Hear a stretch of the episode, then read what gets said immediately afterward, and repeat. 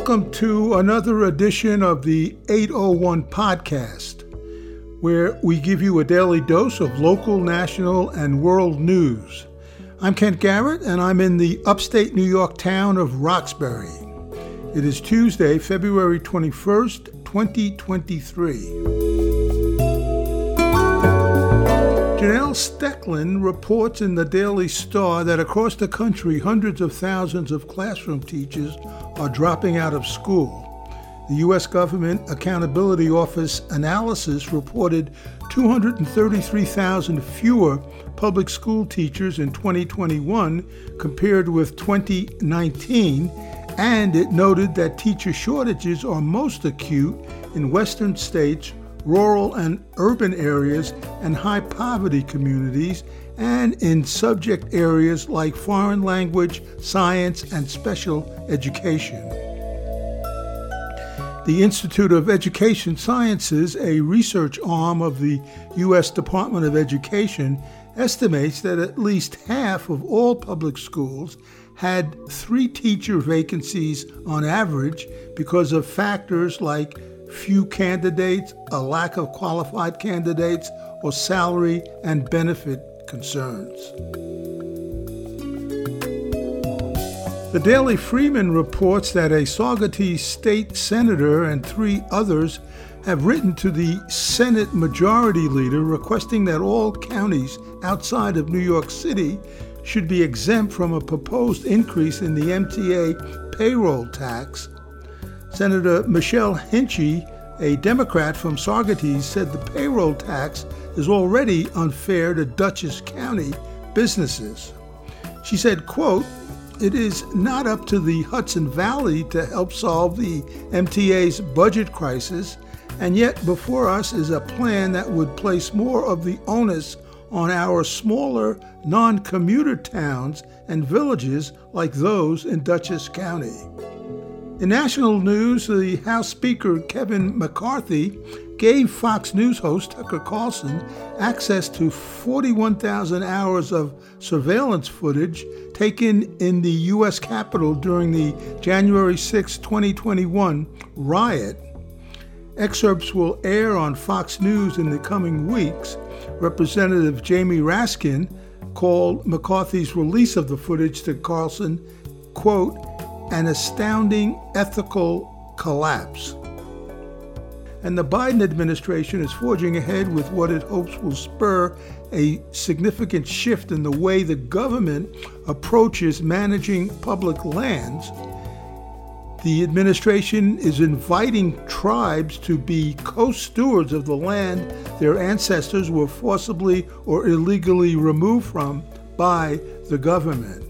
At least 6,000 Ukrainian children have been taken to camps and other facilities in Russia and Russia occupied territory. They've been prevented from communicating with their families and subjected to pro Russian re education. And this is according to a report from the Conflict Observatory, which is a research group that monitors alleged Russian war crimes in Ukraine. The observatory is independent but as part of the Yale School of Public Health, uh, received support from the U.S. State Department. And Vermont Senator Bernie Sanders is preoccupied with America's economic divides, and his new book about his recent campaigns and legislation is titled It's Okay to Be Angry About Capitalism.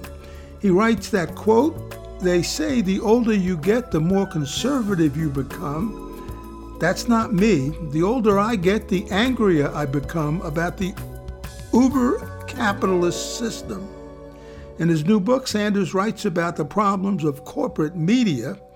David Doel from the Rational National News Channel has the story. You're very harsh on, on the media, as we talked about, including you mentioned this network, you mentioned do Washington I? Post, you do. So, over the weekend, Bernie Sanders was on CBS News for a wide ranging interview on a number of topics. This interview was about 30 minutes long with the host Margaret Brennan, and the topic of the media came up.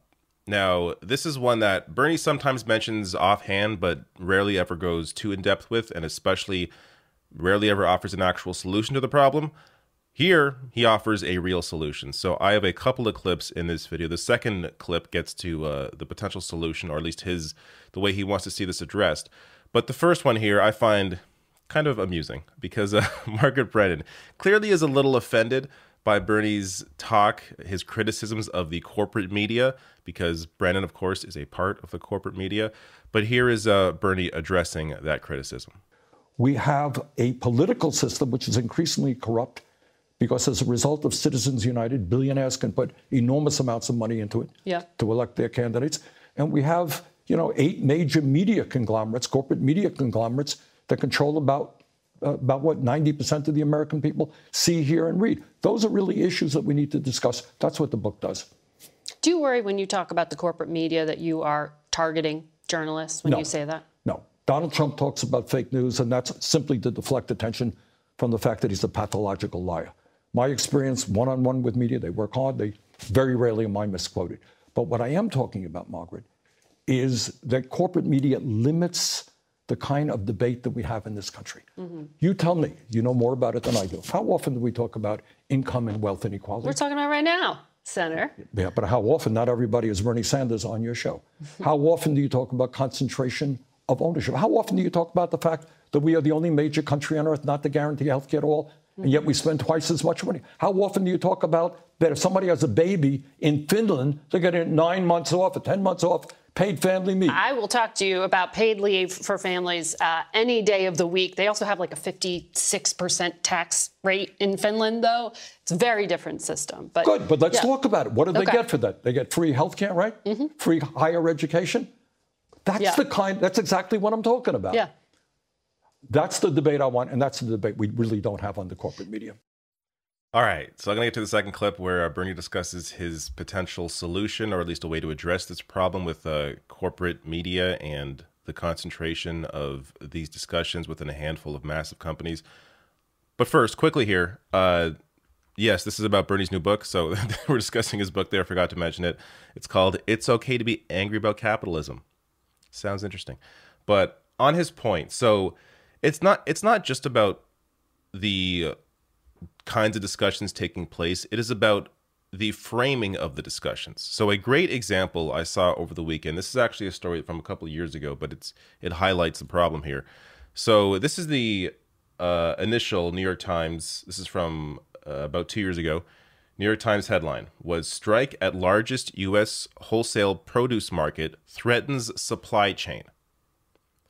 So the headline is telling you here who is the victim? The victim here isn't the workers. The victim is the supply chain, which ultimately impacts those at the top of the company or impacts uh, consumers. And where is the blame going? The blame is going on striking workers as opposed to the people running the companies that are not giving these people what they deserve. So, to show you what I mean here, and just to be clear, they, they initially or they eventually changed the headline once the strike ended. So that's why I can't show you the actual New York Times headline here. But this is the the first headline. Somebody went in and made a little edit with uh, the the word that are crossed out here is what the headline should be. So look at, at the red words here. Why market workers are on strike. They want one dollar an hour raise. That's what the headline could have been that hey, these workers are on strike. They're asking for a dollar raise, as opposed to strike at largest wholesale mar- produce market threatens the supply chain. Just based on framing here, it completely changes the discussion. It now puts the onus, this new headline puts the onus on those actually running the company who are too greedy to give their workers an hour, uh, $1 raise, even though their workers are the ones that are producing their profit for them. This is an ongoing problem. This is one example, but when you read headlines, when you hear stories, whether it's on TV or, or papers or wherever, just take a second to think about how they are framing the discussion, because that alone often gives away where the actual bias is. Because these places pretend to be unbiased, they have no bias. They all have a bias. I have a bias. My bias is, is different than than their bias, but we all have biases. So it's about understanding where those where that bias is and being able to take in the information understanding that there is a built-in bias with it in the case of a place like New York Times or CBS, when they are discussing issues around workers and, and capitalism and corporations, their bias is always towards corporations because they themselves are massive corporations. Now, let me get to Bernie's uh, idea here. So it's touched on in this Common Dreams piece. Sanders proposes new deal for journalism to ensure media serves public interest. Here is that part of the discussion in the uh, CBS interview. You also talk about a new deal for journalism and rethinking of the role of public and community media in the United States. You're very harsh on, on the media, as we talked about, including you mentioned this network, you mentioned do Washington I? Post. You do. Didn't um, I say all kinds of nice things about you? Uh, no, some other journalists here. You did give a, shout out to Cara Korte and some other uh, right. reporters, but but you say you take direct aim at, at the media for not I, asking the questions that you think need well, to be asked. How do you, on this New Deal idea, how can you have the U.S. government in any way involved with the media and direct funding when trust in the government is so low in this country okay. and trust in media is low? Okay, two issues, two separate issues. Number one, what I say in the book is that, look, I have done a thousand interviews like I'm doing with you right now. And nobody has ever come up to me, not one reporter, not you, not anybody else, that said, Bernie, mm-hmm. why are we spending twice as much on health care as any other country, and yet we have 85 million uninsured or uninsured? How many programs have CBS, NBC, ABC had on why we have a dysfunctional healthcare system? Does that have anything to do with who owns the major networks? Bernie, what are you going to do about income and wealth inequality? Do you demand why are billionaires paying an effective tax rate lower mm-hmm. than working class people? No one asks me those questions. Okay. No so one tells us the questions to ask. Here. I understand that, but there's a culture in the media. No one tells people who work for me not to vote for Donald Trump. Surely, I will guarantee you they don't. I never tell them to do it. But then there's another issue, and that is we a totally different issue. We are seeing media deserts in this country. Mm-hmm. Local newspapers are going out of business. So people get no news from their city yeah. council, their it's school board. Real issue. How do you deal with that? And the reason they're going out of business is private sector companies can't make money anymore mm-hmm. because of the you know radical transformation of, of media. What happens? Do people not know what's going on in their city? Mm-hmm. How do you deal with that? Well, in European countries, what they do is they do it through a non-partisan public funding of media. Mm-hmm. I think that's an idea that we should explore. Really good to see Bernie Sanders taking this issue on. I'm going to get to some data here in a second on how Europeans feel about their public news organizations. But to have Bernie finally have a a uh, attempt at a solution here, or at least a way to address the problem when it comes to his criticisms around corporate media, is really good to see. So I hope he continues uh, pushing this and making it potentially another pillar of uh, what he stands for on a on a regular basis.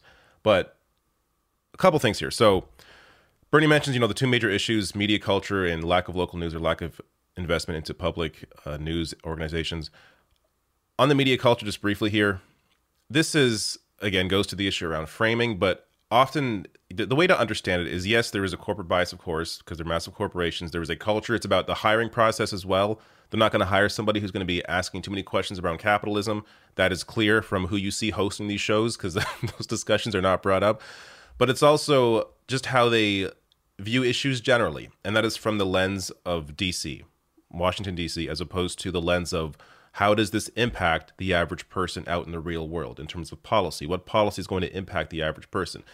That isn't what they tend to focus on. The focus is always uh, discussing or discussing these these issues around the framing of the GOP versus the Democratic Party. What is the leadership saying in both of these parties? And that is often what dictates the entire discussion around policy, as opposed to discussing, hey, what should they be discussing? What policies or maybe some other candidates, or not candidates, other uh, politicians like a Bernie Sanders, what are they trying to propose that isn't being discussed? And maybe we should see if that makes a little more sense in terms of how that would impact the average person. And let's not just limit our discussion to what leadership is saying in both parties. Because again, leadership in both parties, much like corporate media, is run by massive corporations. The amount of money, the amount of lobbyists in Washington, D.C., that is what dictates all of this discussion. So it is on the media's job to analyze that, to be critical of that, and think outside the box and look at other solutions again through the framing of the average person as opposed to the framing of what is happening in Washington, D.C. Now, let's get to some data here I found from uh, Pew Research. This is trust in public news media higher than trust in private media in eight Western European countries. So this goes to Bernie's point about how there should be more investment into uh, public news media. So whether it's you know Sweden, UK, Germany, Denmark, Netherlands, France, Italy, Spain, all of them have more trust in public news media than private news media. And that isn't to say they're perfect. You know, in Canada we have the CBC. I, in fact, in a second here, I'll get to discussing uh, Paris Marx, who was on my show a couple years ago, discussing how the CBC fails us. There, there are issues with our public broadcaster and with, with public broadcasters in, in other countries, but they're not addressed by making them more corporatized.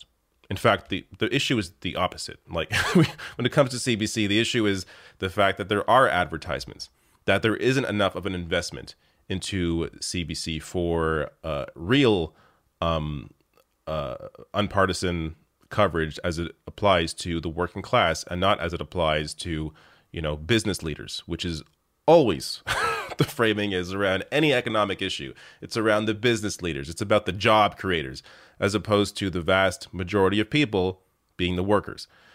Now, also another poll here: uh, majorities in Western European more, sorry, in Western Europe more likely to trust public news organizations than distrust them. So when it comes to trust as well, I mean, look at Sweden: ninety percent more likely to trust their uh, public news organization than the private. But down the list, same thing, all across the board. They are more likely to trust the public again because of uh, you know I, I assume there's more of an investment, of course, into public news there. So there is a, uh, a, a better functioning system.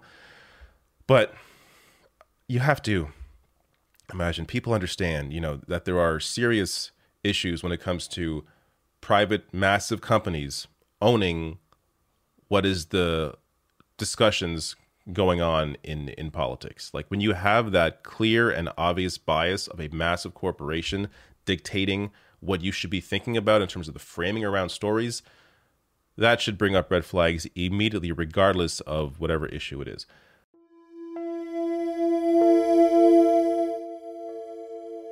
That was a piece from the Rational National News Channel, and that's it for this edition of the 801. I'm Kent Garrett. Thanks for joining us.